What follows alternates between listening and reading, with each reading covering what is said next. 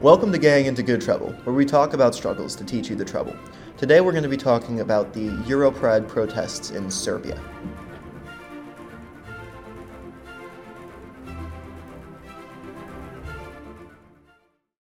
All right, hello. So I'm going to talk about the history of Pride. So basically, Pride, or the first Pride, just as it was established, was a riot against police raids in gay bars. And gay bars were really, really important at that time because that's where all the youth and the people that were kicked out of their homes and all that stuff would go to these gay bars. And the mafia ran, ran them, actually. They exploited their wealthy gay customers for money. So they would basically blackmail them into saying, oh, you're gay? Give us money or else we'll tell your employer or we'll tell the media. And it was a very good business for them them. But anyway, um, they also bribed off the police to not raid the bars. Um, and the police took the bribes for a time, but then they raided the Stonewall Inn and they grabbed all the people and they were shoving someone into a police car. We don't know who it was. And uh, they yelled, Please, someone do something. And the riot started.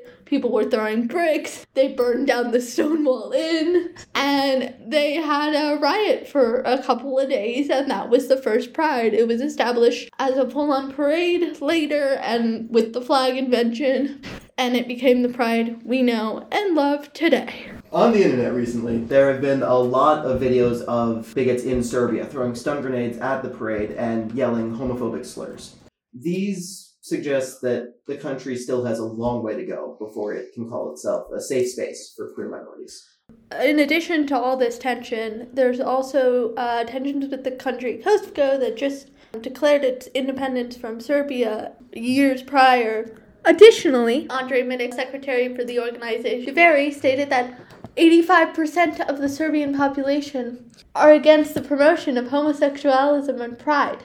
And that's the issue here. He went on to state that they did not not want the laws protecting LGBTQ individuals in the workplace, but that they regard pride is a tyranny of an extreme minority that's trying to impose its own values in contradiction with the collective moral values of society. So, as a quick summary, in 1994, same sex sexual activity has been legal in Serbia. But something that's a little concerning to me as a person is that the equal age of consent is 14 and has been since 2006. And there have been anti discrimination laws in employment since 05, although a majority of these have been ignored by a larger population. And there is also these laws in the area of provision in oh, um, there's also anti-discrimination laws in the media and in other areas in the media since 2002 and everywhere else since 2009 even though there are hate crime laws that include sexual orientation and gender identity people tend to just disregard these they've been in place since 2012 and since then there have still been a variety of hate crime activities that would not have been tolerated in other places that were simply ignored in Serbia? Uh, there has been some improvement, seeing as though um, Serbia's current prime minister, that was um, reinstated by the Serbian president for another term, is gay and does openly have a partner, but this is only a small step in the right direction and Serbia has taken many, many, many steps backward. Well, the Prime Minister does have a partner and is openly out. Same sex marriages have been constitutionally banned in Serbia since 2006.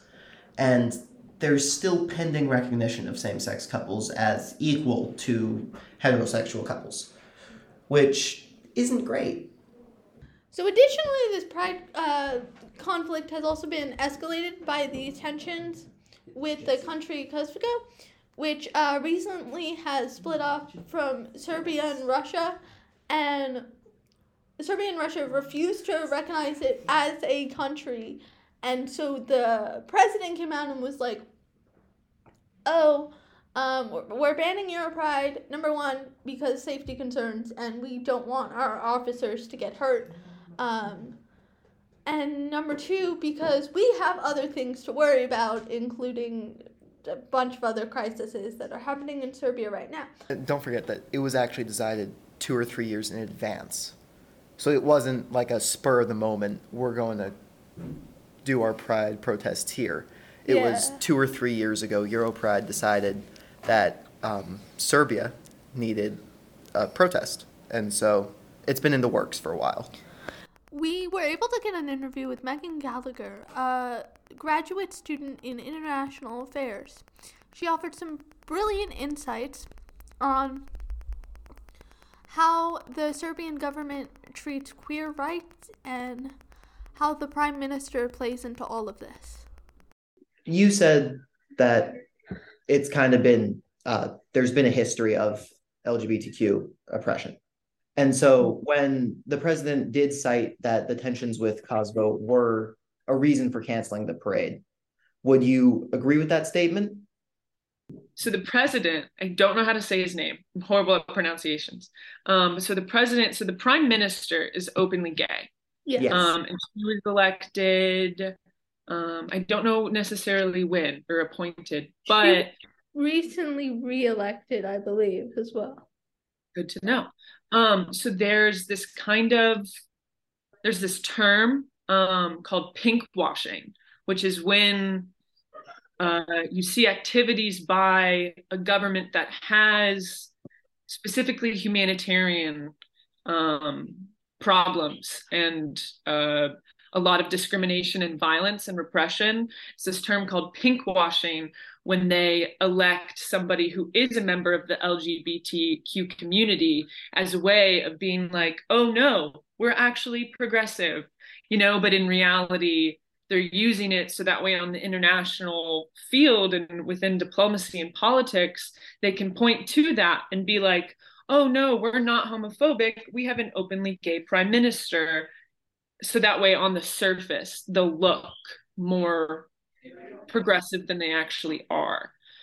I think so. I think that's a part of it of the president wanting to say that it's other things, um, when in reality, unfortunately, I think what I would guess that it would be is kind of falling towards the hate speech and like you know succumbing to um the you know the right wing conservatives and the religious movements because unfortunately that is a majority of the Serbian population. Um and so I honestly think that it was you know he's kind of there's this quote that um you know you probably have heard it's not just used in uh um in international affairs, but it's neutrality falls on the side of the oppressor. And I think that's what you're seeing here, where he's like, oh, no, I'm neutral. This is because of Kosovo, when in reality, regardless, at the end of the day, it's helping, you know, the right wing conservatives more than it is the LGBTQ community. Well, that's a wrap. Uh, tune in next time for the next episode of Getting into Good Trouble. We'd also like to shout out our partner, who was unable to speak on this podcast uh, due to her moving. But we love you and we hope you're doing well.